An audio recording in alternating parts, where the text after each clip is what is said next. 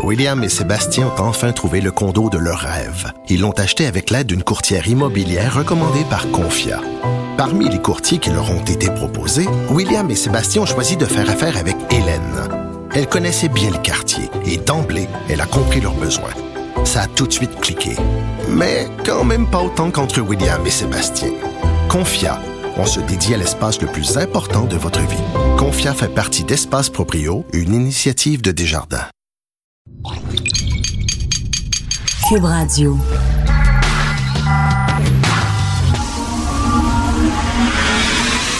De 10 à 11. De 10 à 11. Richard Martineau. Politiquement incorrect. Cube Radio. Bon jeudi, merci d'écouter. Cube Radio est politiquement incorrect. Euh, Il y a un ami qui m'a envoyé une photo qui a été prise lors d'une manif de chauffeurs de taxi à Québec. Et là, on voit deux chauffeurs de taxi brandissant une très grande pancarte où euh, sur la pancarte, il y a des photos de François Bonnardel, le ministre, avec la petite moustache. C'est la petite moustache en dessous du nez, là, à la Hitler, puis un drapeau nazi, puis c'est écrit François Bonnardel, assassin. OK, là, là, je suis tellement écœuré de l'utilisation de Hitler à tout bout de champ, là. Écœuré, OK? Touchez pas à Hitler de près ou de loin. Pas avec une pôle de 20 pieds, OK? J'ai regardé, là, Hitler, il a fait des millions de morts, François Bonnardel, il était entrepreneur, il avait une entreprise pour réparer les pare-brises. C'est correct, là? Il a tué personne. OK, là? Donc, la comparaison est un peu exagérée quand même, là. Je suis tellement écœuré. Hitler, à tout bout de champ, fasciste, raciste, xénophobe, tout ça, ces mots ne veulent plus rien dire. Ça veut plus rien dire à force de les, de, les utiliser. La prochaine personne qui utilise Hitler mérite une baffe. Les chauffeurs de taxi, là, vous, vous perdez toute crédibilité. Si vous associez, si vraiment vous pensez que le ministre des Transports, c'est Hitler, vous, je veux plus rien savoir de vous autres. Je veux plus rien savoir de vous autres. Je veux même pas vous écouter. OK? On va en parler un peu plus tard, d'ailleurs, euh, du maire d'Amstead. Je veux attirer votre attention sur un texte très intéressant du Journal de Montréal, du bureau d'enquête. Une enquête sur, le, sur SNC Lavalin, mystérieusement abandonnée. Ça peut sembler très complexe. C'est une histoire d'action, d'économie, de chiffres. Puis des gens, des fois, euh, trouvent ça un peu, un peu dur. C'est très, très simple. En mars 2011, il y a un homme qui s'appelle Michael Novak. OK? C'est un des top boss de SNC-Lavalin. Michael Novak, il était à l'époque vice-président exécutif de SNC-Lavalin. C'est haut, ça. Et président du conseil d'administration de SNC-Lavalin International. En mars 2011, M. Novak il a liquidé plus de 200 000 actions qui lui appartenaient. Il y avait des actions de SNC-Lavalin. Puis il les a soudainement vendues. Pouf! Pour une valeur de 12,2 millions. Il les a vendues sur le marché. Et peu de temps après, est sorti le scandale de SNC-Lavalin, comme quoi il trempait dans des histoires de corruption. Il y a eu des poursuites contre SNC-Lavalin. Et bien sûr, la valeur de l'action a droppé. Chuté complètement. Et là, le gars, il a vendu ses actions juste avant que ça sorte. Bizarre, bizarre. Juste avant que ça sorte, comme s'il y avait une information. Et M. Novak, sa femme, c'est Mme Kathleen Veil, ancienne ministre de la Justice et de l'Immigration dans les gouvernements Charest et Couillard, était proche du pouvoir. Et là, la question d'ailleurs, ça a l'air qu'à SNC-Lavalin, M. Novak, on ne l'appelait pas là, Michael Novak. On l'appelait le chum de la ministre de la Justice. C'est comme ça qu'il était appelé. Fait que ça se peut-tu que quelqu'un du gouvernement libéral savait que cette histoire-là sortirait, qu'il y aurait des poursuites entamées contre SNC-Lavalin, ce qui entraînerait une chute spectaculaire de la valeur de l'action? Puis ça se peut-tu qu'il en a parlé à Kathleen Veil? Kathleen Veil, sur l'oreiller, a dit ça à son mari. Son mari rentre le matin au bureau, appelle son courtier, il faut que tu me vendes ça. Vends-moi les actions parce que ça va dropper, je vais perdre plein d'argent. Il est vend, foum. Il empoche 12,2 millions, puis après ça, écoute, ça a l'air. Là, l'AMF, l'autorité des marchés financiers, c'est ça leur job, eux autres, là. Quand ils voient soudainement des transactions là, qui sont un peu douteuses, suspectes, hein, regardons ça. Il y a un gars qui a vendu un paquet d'actions, 200 000 actions comme ça. C'est bien weird, cette affaire-là. Fait que leur job, c'est d'enquêter. Mais là, il y a deux employés deux anciens employés, sous le couvert de l'anonymat, qui ont parlé au bureau d'enquête, puis ont dit, ils ont arrêté les enquêtes, l'AMF. Il y avait là, des y avait tous les dossiers, tout ça sur leur bureau, puis là, ils se sont fait dire, on touche pas à ça. C'est fini. On n'enquête plus sur SNC-Lavalin. Oui, mais c'est parce qu'il y a une minute, là, il y a eu des mouvements là Non, non, non, c'est fini ça. On n'enquête plus là-dessus. Hey, euh, attends une minute, là. Vous vous souvenez, de l'enquête mâchurée de la SQ? Aussi, ça a l'air de. Ben, de. On avait dit euh, non, il n'y aurait plus d'enquête. Il n'y a plus d'enquête là-dessus. Ça s'approchait de Jean Charest. Il y avait une enquête sur collusion, corruption. Ça s'approchait de Jean Charest. Là, on arrête d'enquêter. Et là, c'est l'AMF qui dit non, non, non, on arrête d'enquêter. là. Qu'est-ce qui se passe? L'AMF, c'est censé être la police. Sais, là, c'est censé, tu regardes la SQ, tu regardes la police de Montréal, tu regardes la, GRC, tu regardes l'AMF qui sont censés nous protéger, puis on dirait que c'est eux autres qui magouillent. Tu regardes ça, tu dis, coudon, c'est bien weird, mais ça, c'est vraiment bizarre. Écoute, c'est une très bonne job du bureau d'enquête. Comment ça se fait que l'AMF, soudainement, a arrêté d'enquêter là-dessus? Si c'était une autre entreprise, n'importe qui d'autre qui vend des actions, puis quelques jours ou quelques semaines après, la valeur des actions drop, je peux vous dire que l'AMF dirait Wow, il y a anguille sur roche. On va regarder ce qui se passe là. Mais là, non. Ils n'ont pas. Ils pas regardé ça. C'est vraiment extrêmement étrange, cette histoire-là. Euh, j'espère qu'il va y avoir une suite à ça. Ceux qui croyaient que la SAQ euh, changerait, qu'on mettrait fin au monopole de la SAQ, pas la privatiser au complet. Non, non, non, mais rien mettre fin au monopole, qu'il y ait de la compétition, qui continue à avoir la SAQ, mais qui, qui, des cavistes, qui ait, ait surtout des bonnes bouteilles dans les dépanneurs. Eh bien, euh, lorsqu'ils étaient à l'opposition, le gouvernement, euh, la CAQ le disait, le gouvernement n'a rien à faire dans la vente au détail. Le gouvernement n'a rien à faire dans la vente de boissons alcoolisées. Ça ne fait pas partie des missions de l'État. C'est ce que disait et répétait tout le temps François Legault. Il répétait ça toujours en disant, nous autres, c'est une promesse qu'on vous fait. Dès le deuxième mandat, on va voir son premier mandat, mais on va changer tout ça. Je comprends que la, la CAQ, ils en ont beaucoup. La CAQ, tu sais, si vous avez des enfants, moi je dis toujours à mon fils, choisis ta bataille. Tu tu peux pas mener toutes les batailles en même temps. C'est certain qu'il y en a beaucoup sur dans leur assiette. Il y a les chauffeurs de taxi qui sont en maudit, qui sont dehors dans la rue puis qui déchirent leur chemise. Il y a les syndicats euh, des, CPE qui sont contre la maternelle à 4 ans, qui déchirent leur chemise. Tu as à peu près tout le monde qui est, euh, euh, anti-laïcité, tous les groupes anti-laïcité qui manifestent dans la rue puis qui déchirent leur chemise. Fait que, tu sais, c'est certain qu'ils en ont plein les mains tu peux comprendre que, bon, peut-être, ils vont, ils repousser ça, peut-être. Mais là, la, la CAQ dit, écoutez, on, a commandé un rapport, une étude, on a regardé l'étude, c'est pas concluant. Finalement, on touchera pas à SAQ. On touche, moi, je suis extrêmement déçu. Comme je le dis, je comprends qu'ils peuvent pas mener toutes les batailles en même temps. J'espère que dans un deuxième mandat, si deuxième mandat il y a, ils vont pouvoir s'attaquer à la... C'est pas parce que je suis contre les gens qui travaillent à la SAQ. J'ai tout le temps de bons services. Tantôt, je vais à la SAQ justement parce qu'il y a des gens qui viennent du super maison ce soir. Je vais, je, vais t'accueillir avec un sourire.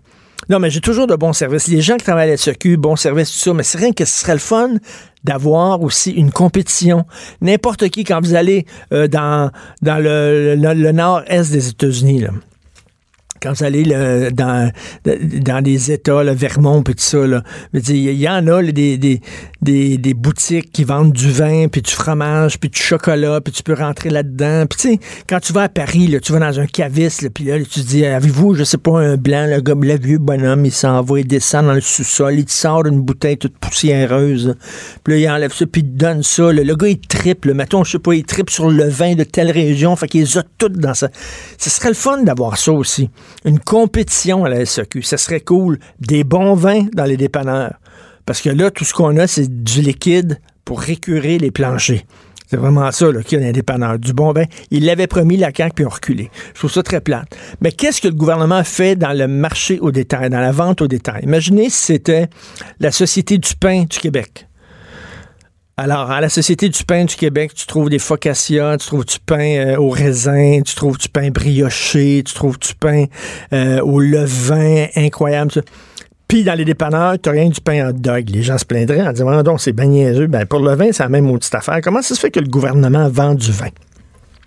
Ça, c'est un relent de toute notre tradition judéo-chrétienne, à l'époque où c'était un peu comme mal vu d'acheter de l'alcool puis tout ça. là.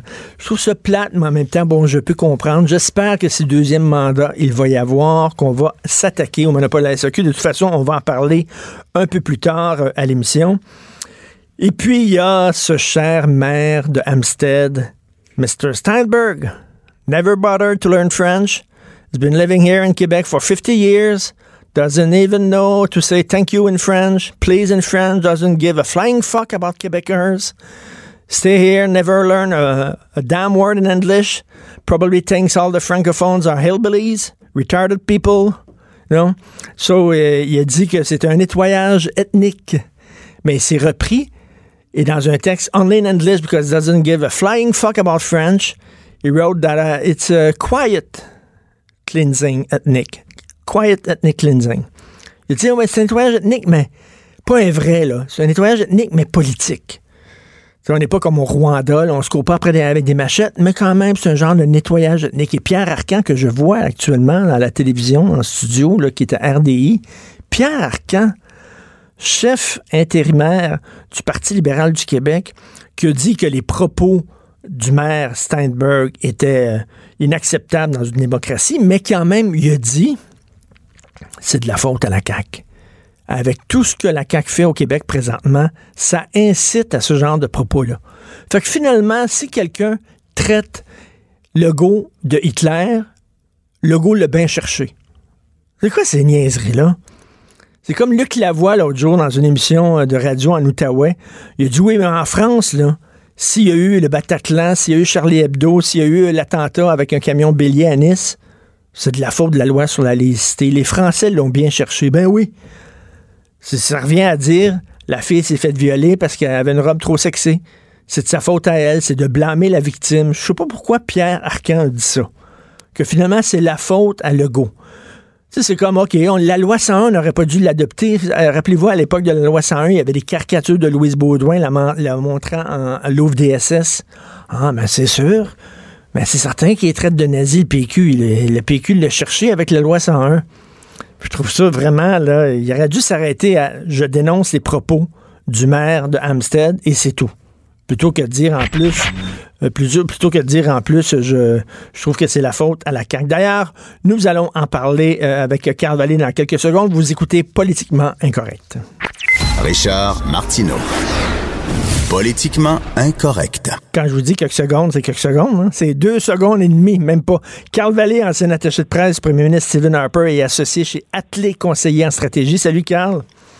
Salut Richard. Et d'ailleurs, il y a un tweet que tu as écrit hier, que tu as posté hier, qui a fait le tour de la blogosphère avec, euh, ben, je l'ai même mis, moi, sur ma page Facebook, un logo euh, d'une association étudiante de l'UQAM. Décris-nous le logo, c'est savoureux. Ah, c'est ben écoute, c'est le logo essentiellement de l'Union soviétique avec la fossée et le marteau, qui est évidemment le symbole, euh, le symbole par excellence de l'idéologie communiste, qui on sait a causé la mort de dizaines de millions de personnes pendant le 20e siècle et qui sévit encore à quelques endroits sur notre euh, sur notre terre. Donc, euh, pour moi, Richard, c'est vraiment aussi pire que euh, d'avoir un symbole comme la croix gammée qui a euh, tué des millions de personnes également, qui représente une idéologie haineuse, euh, que ça soit accepté euh, et que ça soit posté comme ça fièrement sur Facebook, je trouve ça scandaleux d'une part. D'autre part, j'espère sincèrement que l'université va intervenir parce que euh, on passe tout le temps au Québec à chasser l'extrême droite, puis honnêtement, on a raison de le faire, mais on devrait s'inquiéter également de l'extrême gauche, qui est une idéologie qui est tout aussi dangereuse et méprisante. Hey, Euh, cette donc, année, euh, cette année, on, cette année, on célèbre le centième anniversaire d'Alexandre Solzhenitsyn. Alexandre Solzhenitsyn, c'est un ancien zec qu'on appelait, c'est-à-dire que c'est un gars qui avait été envoyé dans des camps de travail en Sibérie par euh, le stalinisme, qui a vécu l'enfer et quand il est sorti de là, finalement, il a écrit des livres. C'était le premier à dire, hey, aux intellectuels. L'archipel du Goulag. Mais l'archipel ça, du Goulag, c'était le premier à dire arrêtez de dire c'est le paradis de l'Union soviétique. C'est aussi pire que l'Allemagne nazie. Exact. Exact. Puis en fait, euh, si on regarde le bilan total, euh, l'Union soviétique et euh, la Chine communiste de Mao a fait bien plus de morts. Ben donc c'est extrêmement inquiétant. On voit aussi qu'est-ce qui se passe en Corée du Nord, on voit qu'est-ce qui se passe au Venezuela. c'est extrêmement dangereux. puis c'est malheureux que des gens qui vont à l'université, qui sont censés être éduqués, qui sont censés avoir une culture générale sur notre histoire, utilise ce genre de symbole-là pour avancer une idéologie qui est dangereuse. j'ai vraiment senti le besoin de, de sonner l'alarme. Puis il y a beaucoup de gens qui pensaient, écoute, ça doit être un poisson d'avril, ça se peut pas qu'il y ait des gens qui soient aussi imbéciles. Euh, mais non, euh, quand on va sur la page Facebook euh, du groupe en question, il y a des gens qui viennent défendre l'utilisation du logo. On disait, non, non, non, euh, l'ère de Staline, c'était pas du vrai communisme. Ah, ah, ah, c'est complètement, euh, c'est complètement surréel. Euh, j'espère sincèrement, Richard, qu'on va voir. J'espère que Lucam va réagir à ça. Je pense que je peux pas m'imaginer qu'il puisse endosser ça. Comment est-ce qu'elle réagirait si on avait vu la croix gammée? Elle l'aurait dénoncé et elle l'aurait dénoncé avec raison. Ben, euh, T'imagines-tu si on disait, mettons, le fascisme, c'est bon, c'est parce que ça a été mal appliqué par Hitler. Ben, mais dans ben sa base, c'est bon le fascisme. Voyons donc. Ben oui. C'est complètement, c'est complètement surréel. C'est complètement surréel. Ce genre de discours ne devrait pas passer. Euh, puis je suis content que euh, tu en parles, Richard, à ton émission, parce qu'il faut que, il faut que les gens le sachent. ces groupes-là existent à Montréal. ils ont une voix très, très forte. Euh, puis il faut, il faut dénoncer ça, puis il faut euh, se construire ça le plus possible. Mais t'imagines les grands patrons, ben, ben la grande patronne, parce que c'est une, euh, une c'est une femme qui dirige l'UCAM. C'est les 50 ans de l'UCAM cette année, je crois. Les 50 ans. Penses-tu qu'ils sont fiers, eux autres? Tu sais, ça montre à quel... C'est quasiment une preuve que t'apprends rien à l'UCAM, finalement, que les, que les associations étudiantes brandissent le fossé et le marteau. C'est qu'ils sont en train de dire, regardez à quel point on produit des ignorants dans, dans université. Ils doivent pas être fiers de ça. Oui, puis, puis ce que ça fait, c'est que c'est en fait, Richard, ça diminue la valeur d'un diplôme qui vient de, de cette université-là. Fait moi, je me dis, tous les anciens étudiants du CAM devraient également dénoncer ça. Il faut qu'ils défendent la réputation de, de cette, de cette institution-là.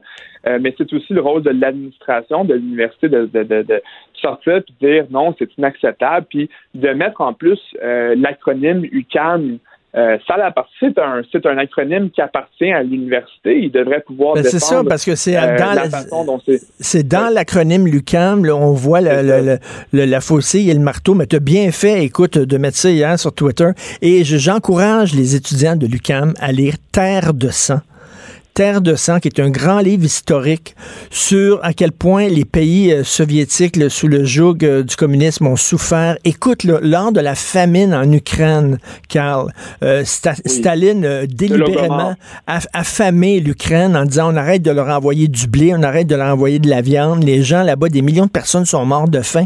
Et dans le livre Terre de sang, et c'est pas une farce, c'est pas n'importe quoi, c'est prouvé, les, les parents faisaient cuire leurs enfants les parents mangeaient leurs enfants. OK, qui étaient morts de faim, leurs enfants, parce qu'eux autres aussi étaient en train de mourir de faim. Ça, c'est votre beau régime que vous êtes en train de brandir. Honte à vous. Quelle gang d'ignores, quand même. Ça se peut pas. Oui, puis dans tous ces pays-là de, l'Europe de l'Est qui ont vécu sous ce, sous ce régime-là qui est absolument dévastateur, tous ces pays-là, la seconde qu'ils en ont eu la chance, se sont tous convertis vers une économie de libre marché parce que c'est prouvé historiquement puis comme empiriquement que euh, la qualité de vie des gens augmente lorsqu'on a une économie de marché comme on a ici. C'est pas un système parfait, c'est sûr. Euh, il y a des y a des inégalités. C'est c'est pas euh, c'est pas une bonne chose en soi qu'il y en ait. Mais à la fin de la journée, quand on se compare à ce que eux ont vécu, on n'est pas dans la même ligue du tout là. Euh, je pense que c'est important de le rappeler. écoute, des ignares, il y en a partout. Il y en a, ça a l'air à Lucan, des, des ignares, mais il y en a aussi qui sont maires de ville parce que au moment même, au moment même où on souligne les 25 ans du génocide rwandais. Euh, d'ailleurs, j'ai regardé un documentaire qui, été, qui est fait par Alain Stanky que vous pouvez voir sur euh, tout, ici TV, le Tout TV, et où tu voyais que les, voisins s'entretuaient les uns les autres. Les voisins qui vivaient en paix du jour au lendemain s'entretuaient à coups de machette. Ça, c'est un nettoyage ethnique. Mais qu'un maire de Hampstead, un bonhomme qui a quoi, 60, 70 ans, compare la loi 21 à un nettoyage ethnique, c'est honteux, ça aussi. Ben, écoute, moi, je pense que les opposants du débat sont en train vraiment de euh, perdre la tête puis de perdre le débat, en fait, parce que je pense qu'à chaque fois qu'il y a des déclarations qui sont faites comme ça, qui sont clairement excessives et déraisonnables, euh, que ce soit le maire Steinberg, que ce soit euh, Charkaoui qui Mm. fait des déclarations ridicules, je pense que ça vient renforcer la position de la CAQ qui, elle, euh, a l'air modérée et aussi le tempérée. Euh, je trouve que les commentaires du maire sont méprisants. là. je veux dire, évidemment, en plus, il parle, Richard, tu as vu, je ne sais pas si tu as vu cette, euh, cette, cette citation-là, de nettoyage ethnique pacifique. Oui. Écoute, c'est- tout un oxymore, hein. Euh, Je sais pas si on peut trouver comme. Honnêtement, je sais pas si c'est possible. Ben écoute, écoute, Euh, écoute, Carl, il y a eu une révolution tranquille au Québec. Donc, il y y a déjà eu un parti conservateur progressiste. C'est un très, très, un très bon point que tu Oui. fais. Euh, mais écoute, ce sont des commentaires qui sont assez méprisants. Puis, euh, en même temps, je trouve ça un petit peu ironique parce que euh, ce maire-là est issu d'une ville qui est très, très, très homogène. Puis, c'est pas, c'est pas une critique en soi. Mais je pense que c'est parfaitement correct. Je veux dire, j'ai aucun problème avec ça. Mais c'est l'hypocrisie derrière ça qui me fait un petit peu, qui me fait un petit peu sourciller. Et également de parler de nettoyage ethnique. Euh, je pense que ça peut venir choquer certains membres de sa propre communauté qui, eux, ont véritablement connu le nettoyage ethnique. Ben oui. Euh, donc, puis moi, j'ai reçu plusieurs euh, commentaires de membres de la communauté juive qui m'ont dit on a absolument honte de ça, on se, on se dissocie complètement. Euh, je pense que des organisations qui se sont dissociées aussi euh, de façon publique, puis ils ont très très bien, ils ont très très bien fait de le faire. Écoute, tu parlais d'une communauté homogène. Euh, Je vais te raconter une histoire. J'étais, euh, je vivais à Outremont. Maintenant, je vis plus, mais je vivais à Outremont et nos voisins étaient juifs. Puis on s'entendait bien avec nos voisins. Puis on dit, écoute, as-tu déjà célébré Shabbat? Je dis, ben non, je suis pas juif. Il dit, viens chez ma mère. Ma mère, on va, on va, on, on t'invite. C'est très rare qu'on invite des non-juifs, tout ça, parce que c'est assez. Mais viens-t'en, puis on, va, on va célébrer Shabbat ensemble. Je dis, ben oui, c'est intéressant. Je- Fait qu'on est allé dans ce souper euh, Shabbat, puis il fallait que je porte un petit, euh, une petite kippa et tout ça. Mais sauf que c'était à Oui. Hampstead. OK, c'était à Hampstead. Moi, je n'étais jamais entré à Hampstead. Et tu rentres à Hampstead et à l'entrée d'Hampstead, il y avait, il y avait, euh, tu sais, le fameux, euh, le fameux chandelier à sept branches, là. Oui, oui, oui, qui, qui- donc, qui représente la, la communauté juive. Et je me suis dit, c'est quand même bizarre qu'à l'entrée d'une ville, c'est comme si on disait, voici une ville juive. Je disais, voyons donc, c'est bizarre de dire une ville n'est pas juive, comme une ville n'est pas musulmane, ou comme une ville n'est pas catholique, tu sais. Mais c'était une ville juive. Alors, lui, qui était maire de cette ville-là, qui se dit ville juive, nous fait des leçons de, de- de diversité, puis de- je trouve ça particulièrement ironique, là, mettons.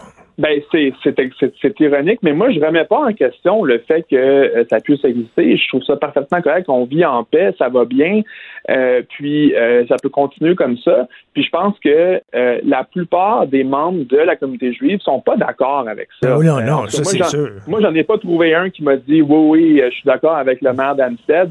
Euh, tout le monde qui est le moindrement modéré, raisonnable, va dire on peut argumenter sur les modalités du projet de loi. On peut dire que bon, j'ai un problème philosophique avec ça, c'est correct. Mais de là à appuyer, euh, ben de là à dénoncer l'autre partie comme étant xénophobe, raciste, fasciste, euh, et puis invoquer euh, des, des, des termes comme il le fait, c'est complètement inacceptable. Puis pour moi, ça, ça ne reflète pas non plus.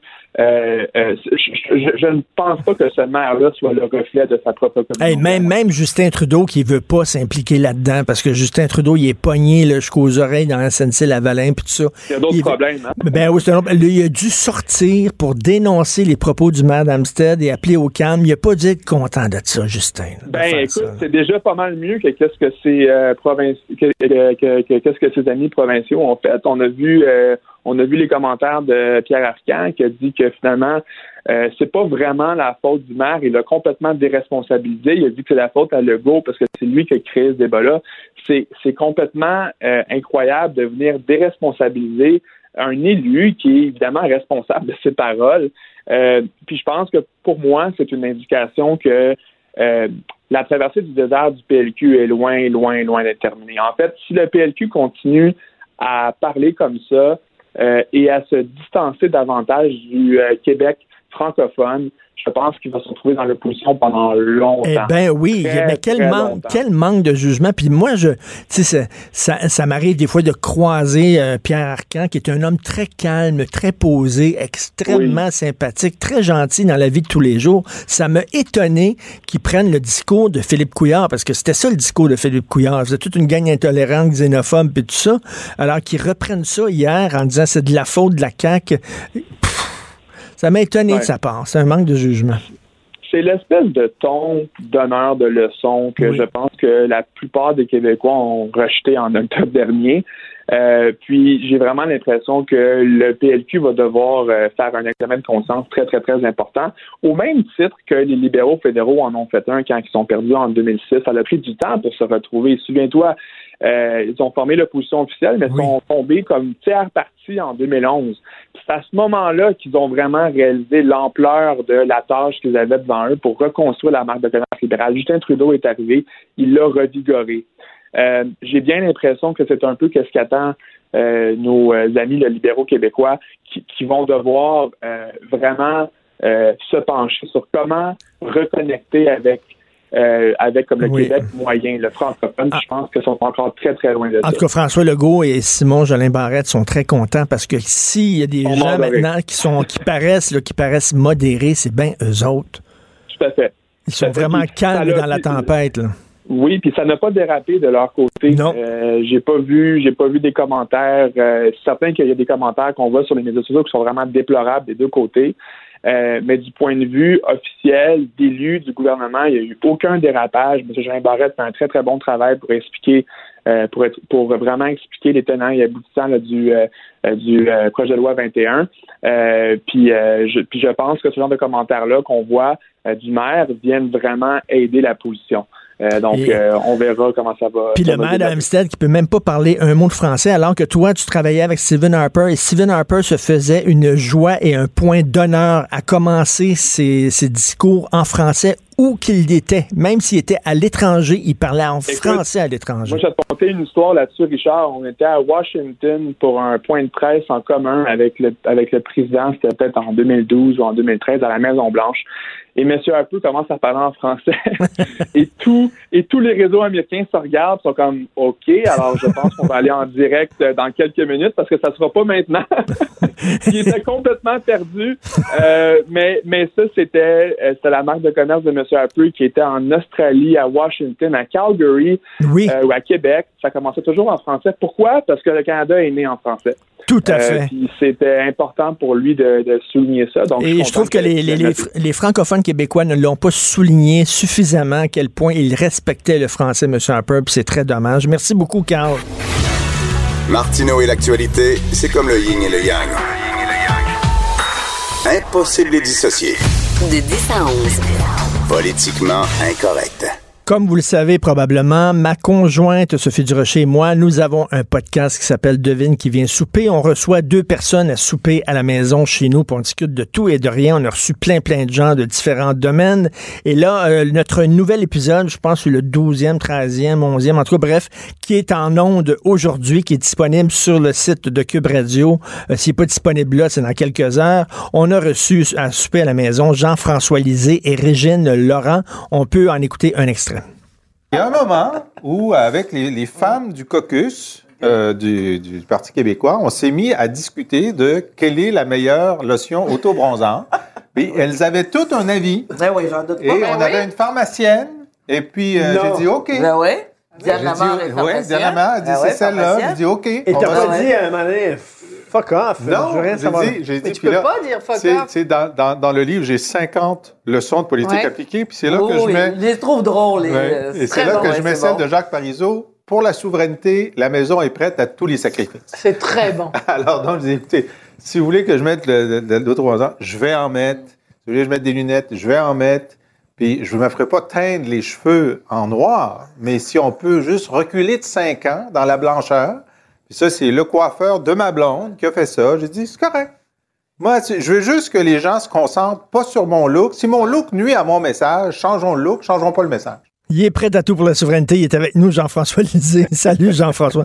oui, ça, c'est parce que tu sers du vin, hein. Toi et Sophie, vous servez du vin, alors vous nous faites dire euh, toutes ces vérités-là. Merci beaucoup pour ta candeur, d'ailleurs. C'est très le fun. On l'écouter, là. C'est, on est vraiment très content de cette rencontre-là entre toi et Régine Laurent. Écoute, j'ai un ami fédéraliste qui ah. m'a écrit aujourd'hui, qui a lu ma chronique dans le journal de Montréal aujourd'hui. Il m'a écrit, puis il a dit là, là, tu te tiens trop avec Mathieu Bock-Côté. Il commence à te contaminer.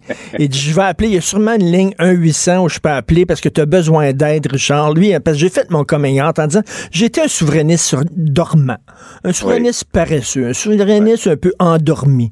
Euh, mais là, avec tout ce qui se passe ces temps-ci, ça ravive ma fibre souverainiste et je crois que je ne suis pas le seul, Ben, c'est clair. J'ai vu euh, des gens, euh, après la manifestation de, la fin de semaine, euh, moi j'ai mis quelque chose de très soft, pas comme le coup de poing que tu as fait dans ton, excellente chronique de ce matin. J'ai dit, est-ce que c'est juste moi ou j'ai l'impression que plus ils manifestent comme ça, surtout avec un caractère religieux très important, plus les gens vont être pour la laïcité? Et là, j'ai du monde qui ont répondu, oui, ma mère, après avoir vu la manif, est devenue pour la laïcité. Alors là, le pas suivant que toi tu franchis, c'est ben, est-ce que le Canada va nous laisser prendre la décision majoritaire que l'on veut prendre, d'avoir une loi ici sur la laïcité qui est moins sévère que plusieurs des lois européennes, mais qui, euh, qui nous va à nous? C'est ça la question. Si le Canada ne nous laisse pas faire, ben, il n'y a pas d'autre solution que de, de, de, de, prendre toutes nos décisions nous-mêmes. Et cette jeune fille-là, voilée, qui était à Denis Lévesque, elle dit, elle, elle a migré ici, m'a dit, j'ai immigré au Canada, j'ai pas immigré au Québec, et le Québec n'est pas un pays, et là-dessus, elle a tout à fait raison. Elle dit, moi, j'ai immigré au Canada, et moi, je vais respecter les lois canadiennes et non les lois québécoises. Et ça, c'est tellement clair, c'est tellement clair que, t'imagines si on était un pays, les mm-hmm. gens qui viendraient ici au Québec, ce serait fini cette ambiguïté-là, une fesse à Ottawa, une fesse à Québec. Il viendrait au Québec, il y hmm. aurait un passeport québécois, il saluerait le drapeau québécois, il respecterait les... Il me semble que tout serait beaucoup plus clair. L'ambiguïté, c'est vrai que c'est pas bon pour personne. Ben, et puis, euh, si on se met dans leur euh, dans leurs souliers, lorsqu'ils arrivent euh, au Canada, c'est le Canada qui les accueille, hmm. c'est le Canada qui leur donne la citoyenneté. Ils prêtent serment à la reine et ils prêtent serment au Canada. Alors, sais, ensuite, de voir qu'il y a un autre gouvernement qui a l'air d'un gouvernement paramunicipal qui dit autre chose, là, on dit, mais, mais moi, je suis au Canada. Alors, effectivement, avoir un pays à soi, c'est sortir l'ambiguïté. Puis là, il n'y a plus de question qui est posée. C'est le Canada, c'est le pays voisin. Ici, vous êtes au Québec. Puis il y a juste l'indépendance qui peut arrêter cette ambiguïté-là. Ben, tout à fait. Écoute, puis là, on demande, mettons, là, dans, la fédération, euh, il y a une clause disant vous pouvez euh, vous soustraire à la charte des, droits de la personne. Fait que nous autres, on utilise cette clause-là. Elle est là. Puis quand on l'utilise, on se fait chialer après en disant ben là, vous l'utilisez. Ça, c'est comme si, mettons, je vis chez mes parents. Puis ma mère dit une fois par mois, tu peux recevoir des gens souper puis mettre la musique bien forte. Fait que je dis OK, fait que je le fais. Puis là, elle me dit hier, t'as bien mis la, musique forte, Richard. Ben oui, mais c'est parce que c'était un règlement, j'ai le droit une fois par mois. Hmm. C'est exactement ça. Et là, il y, a, vraiment un mouvement au Canada anglais pour dire que ben, finalement, euh, on ne devrait pas pouvoir utiliser cette clause-là. C'est une clause ben toxique. Voilà. Non seulement elle est là, non seulement elle existe, mais même elle existe dans un document qu'on n'a même pas signé, nous autres. On trouvait que le document allait pas assez loin pour nous autres. Même qu'on a eu un référendum, personne ne s'en souvient. En 92, il y a eu un référendum sur une version améliorée de la Constitution. On a dit non à 57% On l'a rejeté, cette Constitution-là, mais elle s'applique quand même. Puis, même si on n'était pas d'accord, si on l'utilise, ils disent, ah, vous pouvez pas l'utiliser. Voilà. Tu sais, à un moment donné, on, va, bien comprendre qu'on n'est pas bienvenu. Là, je, je me sens pas bienvenu, moi. Écoute, c'est moi, j'ai toujours cru que les Québécois voudraient que la souveraineté soit faite par des fédéralistes, par des gens qui hmm. ne sont pas souverainistes. On dirait qu'on ne trosse pas les souverainistes en disant, ben, c'est certains qui sont pour la souveraineté, là. Ils prêchent pour leur paroisse. Mais quand c'est Bourassa qui a hmm. failli, failli faire la souveraineté, oh, on était derrière lui. Puis là, peut-être que Legault, peut-être que Legault qui se dit non national, non séparatiste, fédéraliste, peut-être que lui, par l'absurde, va démontrer à quel point c'est un carcan, la fédération. Hmm. C'est sûr que la démonstration Et puis là, ce qui va être très important, c'est bon, l'adoption du projet de loi est, acquis. Là, il va être, il va être peut-être modifié légèrement, mais pas dans, dans, dans, dans, tout ce qui est euh, central et très appuyé par les Québécois. 70% des Québécois appuient. Euh, donc, euh, ça va être adopté. Quelle sera la position du gouvernement canadien? C'est ça qui va être très important. Euh, moi, j'écoute attentivement les réponses qui sont données aux, aux, très bonnes questions que le bloc pose tous les jours là-dessus. C'est les seuls à interroger euh, fédéral là-dessus. Le ministre de la Justice fédéral, il dit c'est inacceptable. La loi est inacceptable. On va protéger les droits. On va attendre que la loi soit votée et ensuite on euh, prendra, euh, prendra des actions. Alors, quelles sont les actions qui ont à leur disposition? Euh, il y a le pouvoir de désaveu. Ça, c'est dans la Constitution canadienne. Une province qui adopte une loi, pendant un an, le gouvernement fédéral peut dire cette loi-là elle ne s'applique pas. Ce ah pouvoir-là n'a pas été utilisé depuis 1943 pour une loi de l'Alberta. C'est la genre de bombe atomique. Moi, je pense qu'ils n'utiliseront pas la bombe atomique. Mais ben, surtout, euh, surtout que Justin Trudeau a besoin des votes du Québec pour les prochaines élections fédérales. Oui, mais ça, il y, a des, il y a un gros problème. Parce que là, il, il y avait une, possibilité, puis on, on sent qu'à l'intérieur du cabinet Trudeau, des gens comme Mélanie Joly, puis euh, le, ministre Champagne disent euh, nous, on est contre la loi, mais c'est une décision québécoise. Hmm. s'arrêter ça. Mais ils ont perdu le débat. Parce que c'est clair que la position de M. Trudeau, de son ministre de la Justice, c'est non, non, c'est pas une affaire québécoise, c'est une affaire canadienne. On va intervenir. Donc, l'autre élément qu'ils ont entre les mains, c'est de demander à la Cour suprême si le Québec a le droit d'utiliser la clause dérogatoire à des fins préventives, c'est-à-dire avant même que la loi soit contestée. Et il est possible que la Cour suprême dise, ben non, vous n'aviez pas le droit d'utiliser cette clause-là comme ça. C'est que je retire la clause de la loi et donc tout le monde peut contester la loi puis dire qu'elle ne doit pas s'appliquer. Alors ça, ça va être euh, le moment où la Cour suprême va dire qu'on n'avait pas le droit d'utiliser la clause. C'est le moment où on va nous dire, ben vous n'avez vraiment pas le droit de choisir les règles du vivre ensemble tant que vous êtes dans ce pays-ci. Ça va probablement arriver euh, en 2020 ou en 2021. Écoute, je suis fâché contre le PQ pour une affaire. Puis si tu peux m'expliquer ce qui s'est passé. C'est-à-dire que là, la CAQ va faire l'histoire en réglant ce problème-là, en adoptant la loi 21, puis on espère qu'on va pouvoir tourner la page et passer à autre chose. On espère, on verra. Le PQ aurait pu faire l'histoire. Le PQ, sous Pauline Marois, à l'époque de la Charte des valeurs, euh, si euh, le PQ avait accepté de prendre la main tendue de la en disant faites des changements dans votre loi, puis on va être avec vous, puis le PQ aurait pu la voter, la passer, puis il aurait fait l'histoire. Ils ont décidé d'aller en élection avec ça, de garder ça en disant ben là, on va se faire élire sur cette question-là. Et finalement, ils ont perdu les élections. Qu'est-ce qui s'est passé? Pourquoi le, PQ n'a pas accepté la main tendue de la CAQ, puis régler ça? Ben, D'abord, euh, ce qu'il faut dire, c'est que l'élection de 2014 ne s'est pas faite sur le, sous le thème de la, de, de, de, la, charte. Euh, pas du tout. Euh, d'ailleurs, pendant les trois premières semaines de la campagne, il n'en a pas été question. Et c'est seulement à la troisième semaine, alors que l'élection était déjà perdue, que ça a été introduit dans le débat, puis de façon assez gauche. Alors, ceux qui disent qu'on a utilisé la laïcité à des fins électorales ont tort. Ben oui, vous êtes allé en élection avec ça, vous auriez pu régler avant les élections. vous auriez pu régler. Non, mais je veux dire, on n'a pas fait de la, de la laïcité l'enjeu de la campagne. Puis je dis pas qu'on a eu raison de ne pas le faire, mais c'est faux de dire qu'on a fait la campagne sur la laïcité. On l'a fait sur autre chose puis on a perdu sur autre chose. Maintenant, la question de savoir si la CAQ aurait pu voter avec nous, euh, moi, j'étais évidemment membre du, du, Conseil des ministres. J'aurais, euh, euh sans révéler euh, ce ben que je disais à l'interne, et vous, vous avez vu ensuite que ce que j'ai mis dans le programme du Parti québécois est beaucoup plus proche de la position que la CAQ défend maintenant que que de la charte. Et donc, effectivement, moi, je considérais que euh, la charte prenait une trop grosse bouchée, ça couvrait mhm. l'ensemble des membres du secteur public. Oui, oui, mais même les infirmiers, les, infirmières et tout, c'était trop. Euh, puis, il n'y avait pas de clause grand-père. Alors donc, essentiellement, ce que j'ai proposé au Parti québécois, ce qui est le programme du Parti québécois maintenant, est beaucoup plus proche de la position de la CAQ, et c'est pourquoi euh, nous, on pense que ça devrait être aussi dans les, dans les, dans les garderies, dans les garderies installées. Et d'ailleurs, le sondage que la CAC a publié la semaine dernière montrait que 60% des gens pensent aussi que ça devrait s'appliquer dans les CPE et les garderies installées. Et dans les écoles privées aussi. Je ne sais pas pourquoi les écoles privées auraient un traitement dans les écoles privées. Alors ça, ça va être le combat qui va être menée euh, par le Parti québécois pour améliorer le projet de loi euh, d'ici son, adoption au mois de juin. Puis j'espère que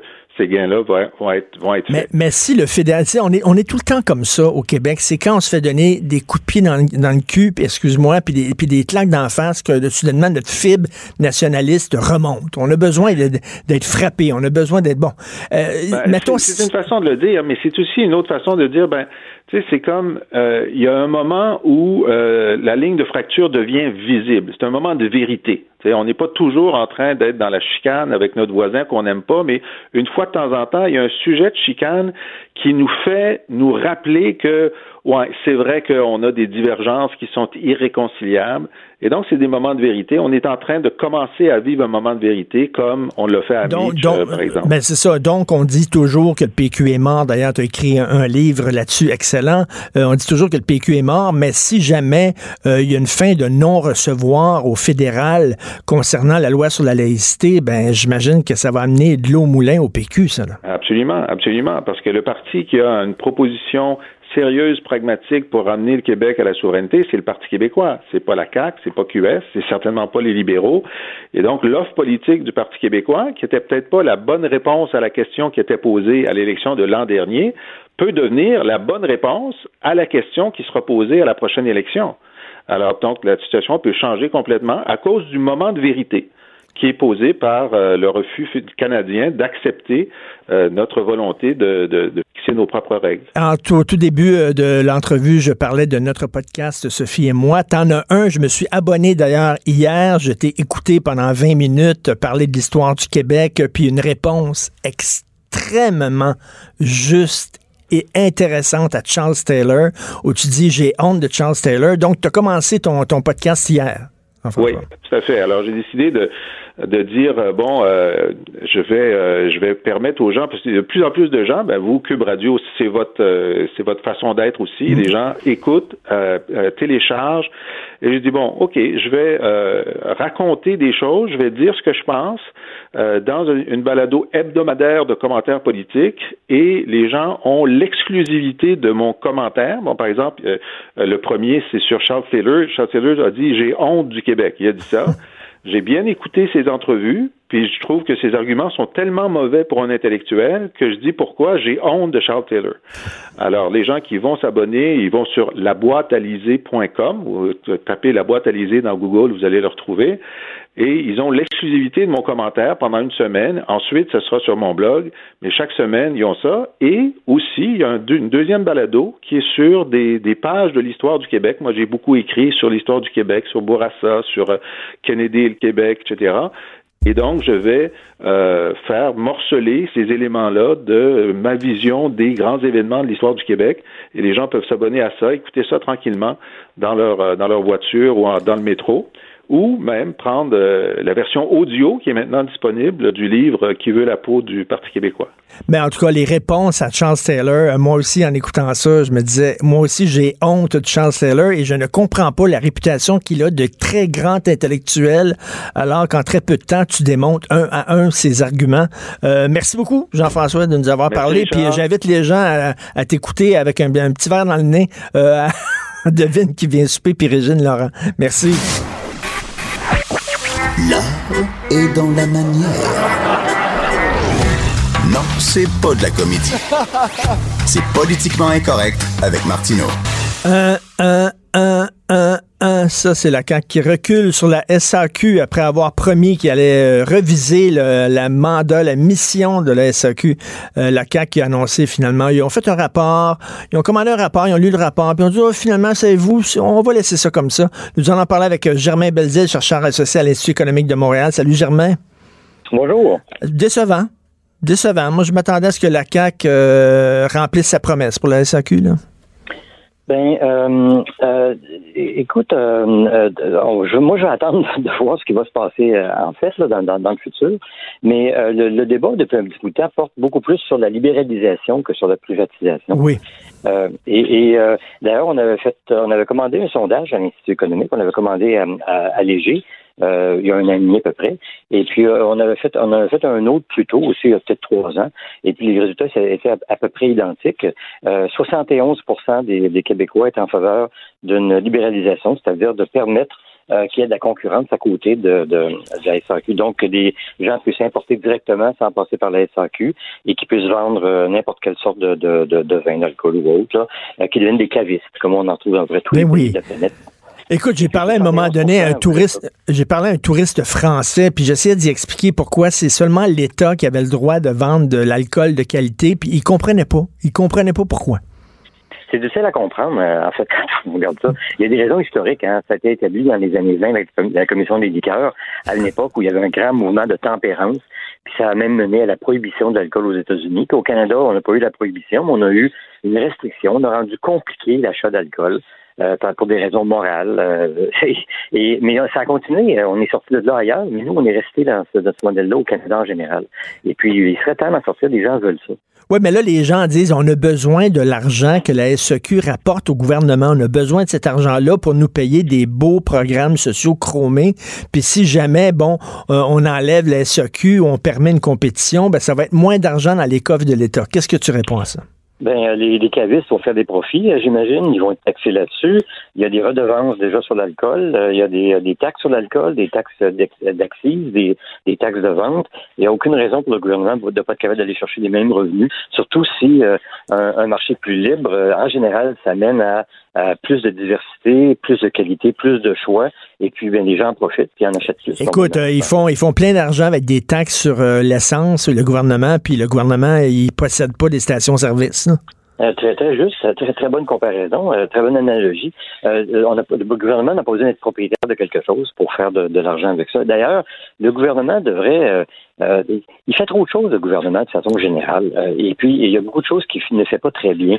Et puis, s'il laissait des secteurs dans lesquels il n'y a pas vraiment une expertise, dans lesquels la concurrence serait meilleure, s'il laissait ça dans des, à des acteurs du secteur privé, on serait sans doute bien mieux. Mais ici, euh, ce que les gens demandent, c'est, même pas pour le moment, en tout cas, une, privatisation. C'est juste de permettre une concurrence à la SAQ. Ça va obliger la SAQ de devenir bien meilleure, de toute façon. Écoute, il y a des gens qui disent oui, mais ça rend pas de l'argent à la SAQ, mais il y a des dépenses à la SAQ aussi. Il faut, euh, payer les loyers des succursales, il faut les chauffer, ces succursales-là, euh, payer l'électricité, il faut payer les employés. Euh, d'ailleurs, ils sont très bien payés. On l'a vu récemment, le salaire minimum à SAQ, c'est plus élevé que, quasiment celui des infirmières, celui des éducatrices en garderie. Donc, il y a quand même des dépenses avec la SAQ aussi. Moi, c'est sûr, c'est sûr que ces dépenses-là, ultimement, ça se reflète ou bien dans euh, sous la forme de moins d'argent pour le gouvernement, ou bien sous la forme de prix plus élevés pour les pour les consommateurs. Et puis un caviste, sa première dépense, ça ne sera pas son salaire. Ça, va être le, le, résidu de, de, profit qu'il va faire, tout simplement. Et, ça va, la concurrence va nécessairement se traduire par des meilleurs choix puis par des, meilleurs prix pour les consommateurs. On va des grands gagnants de Tu sais, des tripeux, là. Moi, même, j'adore le Calvados, par exemple. Là. Fait que là, tu peux avoir un caviste, lui, spécialisé rien dans le Calvados. Tu irais là, là puis le bonhomme, c'est un capoté. Puis il va te sortir des bouteilles qui datent de la Première Guerre mondiale, quasiment, de Calvados. Ça serait le fun. Très bien. Ben oui, ça serait le fun certain. Puis écoute, euh, même les vins allemands au, euh, Québec, le choix de vins allemands, il est vraiment pauvre. Hein? Mais il euh, n'y a pas de raison pour qu'il n'y ait pas un caviste ou deux qui s'ouvrent des, boutiques et puis qui disent ben moi, je, je, connais ça le vin allemand, puis je vais vous, vous trouver des trucs que vous imaginez même pas qui viennent de l'Allemagne. Et les choix sont restreints. En fait, les choix sont restreints. Est-ce que un, petit groupe à la SAQ décide qu'on va, pouvoir consommer. Et ça, ça, ça, fait partie du problème. On pourrait évacuer ce problème-là facilement par une libéralisation. Écoute, autre dossier, le taxi. A l'air que François Bonnardel ouvrirait la porte à une discussion avec les représentants de l'industrie du taxi. Ça veut dire que, bon, ils vont peut-être reculer sur leur position. Comment on pourrait régler cette histoire-là? Ben, euh, moi, j'ai fait une, j'ai déposé hier à la commission euh, des transports à l'Assemblée nationale avec euh, avec mon collègue et ami Vincent Gelozo que, que tu connais bien, que, tu as souvent à ton émission. On a déposé un mémoire sur sur le sujet et puis essentiellement on reprend ce qu'on avait dit en 2016 à la commission parlementaire, c'est-à-dire libéralisons, permettons la concurrence, permettons l'innovation, mais ne laissons pas tomber les, les propriétaires de permis parce que ils ont ils ont acheté un droit, la plupart ont acheté un droit de propriété qu'on appelle un permis. Puis de la même façon qu'on explique n'exproprie pas quelqu'un sans compensation Mm. pour sa maison, par exemple, ben on ne devrait pas exproprier quelqu'un qui a joué les règles du jeu. Bon, les règles du jeu, ils ont été euh, les- donc l'existence de permis, c'était là largement parce que les associations de taxi l'avaient demandé au gouvernement. Mais le gouvernement est responsable quand même dans tout ça. là. Et puis même si ça me fait un petit peu mal au cœur personnellement de dire il faut qu'on taxe les gens pour euh, qui, vont faire des courses pour, euh, pour pour les compenser. Je pense que c'est la seule voie qui politiquement est faisable. C'est la, la voie éthique aussi à suivre. Donc, C'est-à-dire quoi, taxer une taxe spéciale à Uber puis qui irait dans des, des, des détenteurs de permis de taxi? Oui, ben de, de, de, de tous les gens qui font une course, que ce soit Uber Mm. ou taxi ou n'importe quelle autre compagnie, ça peut être quelque chose d'assez minime, mais il s'en fait des courses euh, chaque année, il s'en fait beaucoup. Attends, wow, attends une minute, j'espère que vous enregistrez ça, les gens à la maison, l'Institut économique de Montréal qui propose une taxe. Oui, puis ça arrive pas souvent. hein, Non. mais C'est vraiment quelque chose qu'on, qu'on- c'est quelque chose qu'on, qu'on suggère, mais une taxe temporaire. Ça a été fait ailleurs. En Australie, ça a été fait. Puis il y a d'autres endroits où ça a été fait aussi. Et puis dès qu'on a assez, qu'on a ramassé assez d'argent pour compenser pleinement les, les propriétaires de permis à la valeur comptable, pas à la valeur du marché euh, quand c'était le plus haut, là, mais à la valeur qu'ils ont payé pour leur permis. Donc on ne les mettra pas sur la taille. Ben, dès qu'on les a compensés assez, on l'enlève. C'est ce qu'on a fait à notre Ben, mais en même temps, ils ont spéculé ces permis de, taxi. Un gars a acheté un permis de taxi, je sais pas, mettons, là, je dis n'importe à 50 000 puis après ça, euh, il le revendait à 70 000 Puis le gars qui l'achetait à 70 000 le revendait à 90 000 puis etc. Puis au fil des reventes, comme ça, le, permis de taxi euh, pris de la valeur. Mais sais, c'est parce que les autres, ils ont, spéculé là-dessus aussi, là. Puis on fait beaucoup de profit aussi. Énormément d'argent avec ils ça. Sont, ils sont pas, euh, même, si- même, écoute, même si on les compensait pas, là, euh, ceux qui ont acheté récemment, c'est vraiment dans la, dans, dans la dèche, là, mais ceux qui ont acheté il y a longtemps, il faut pas oublier que euh, on pouvait louer euh, 12 heures, euh, un, un permis 12 heures par jour. Euh, pour euh, euh, 7 jours par semaine à à peu près 450 dollars d'après des chiffres que des que des, euh, des locataires de, de permis m'ont donné. Ça, ça veut dire que t'es un C'est chauffeur de 25 taxi, là, avant même de faire ta première course, t'es 450 pièces dans le rouge. Ouais, puis il faut que tu payes ton gaz aussi. Fait qu'ajoute un 200 dollars au moins par semaine, là, ben euh, là, t'es 650 dollars dans le dans, dans le- Mais donc, ces chauffeurs de taxi-là là, étaient exploités par les détenteurs de permis, on peut se le dire. là. Ah, tout à fait. C'est exactement le terme que moi, j'ai pas osé utiliser en commission parlementaire, là. Mais, mais euh, eux vont être dans une situation bien, bien meilleure maintenant. Ben oui. Ils n'auront pas à payer ce, cette, euh, ce, ce droit de travailler, ce qui, ce qui- ce qui- ce qui est complètement aberrant qu'on ne trouve pas ailleurs. Mais, euh, mais les, cho- les, les, les, les propriétaires de permis, ceux qui l'ont depuis longtemps, il y en a qui ont fait de l'argent, 25 000 par année pendant des années, des années. Écoutez, très franchement, là, même si on leur donne juste la valeur comptable qu'ils ont payé, ils sont payés entre-temps. euh, Ben oui. Puis là, il y a des gens qui disent oui, mais tu sais, on les a saignés à blanc, ces pauvres gens-là. Puis ça, je m'excuse, mais il y a des tenteurs de permis qui, qui avaient pour des- des- une valeur de 1 million de dollars de, de- de valeur de permis. C'est pas des petits, c'est pas des petits travailleurs, là. C'est des gens qui étaient millionnaires, là. Ah, puis les autres n'avaient probablement pas besoin de travailler parce qu'ils avaient des gens qui euh, leur envoyaient des chèques à chaque semaine pour la location de leur, de leur permis. Donc, ils ne faisaient pas pitié. Là. Euh, et, euh, et je pense qu'il faut être prudent dans les montants de compensation. Il ne faut pas compenser pour la valeur euh, Ben, maximum, en même temps, qui a été atteinte. en là. même temps, Germain, il faut tenir justement, euh, il faut tenir compte de la capacité de payer des Québécois. Le 500 millions qu'on leur offre, c'est c'est déjà bon, là. C'est déjà beaucoup d'argent, mais je pense qu'il faut vraiment moduler ça. Ça ne devrait pas être un montant égal pour tout le monde. Ça devrait être en fonction de ce que les gens ont payé, tout simplement. Et puis, si on l'incorpore dans le euh, dans le prix de la course, puis ça sera, devrait pas être un montant minimum, la concurrence va pousser les prix à la baisse de toute façon. Alors, euh, si on ajoute ça euh, au prix de la course, les gens paieront pas plus cher qu'avant. Premièrement. Puis deuxièmement, ben, les gens qui vont bénéficier de cette libéralisation-là, là, les premiers, c'est les clients. Alors, euh, qu'on leur demande de, euh, que, les grands bénéficiaires de ça payent un petit peu plus pour, euh, pour ce bénéfice-là, je pense que c'est pas quelque chose qui est exagéré. Alors bon, donc une taxe proposée par l'IEDM, c'est rare que ça arrive. Merci beaucoup, Germain. Merci beaucoup de Merci. Germain Belzile, chercheur associé à l'Institut économique de Montréal. Donc, comme je vous le dis, là, le ministre euh, euh, Bonardel, que certains chauffeurs de taxi associent à Hitler, faut le faire quand même, euh, dit qu'il était prêt à discuter, puis il attend les propositions des gens du taxi, il est prêt à discuter avec eux. Donc, c'est peut-être une avenue qui va être utilisée, là, c'est-à-dire des taxes là, sur toutes les courses pour pouvoir euh, compenser les détenteurs de permis. C'est tout le temps qu'il nous reste. Cube Radio.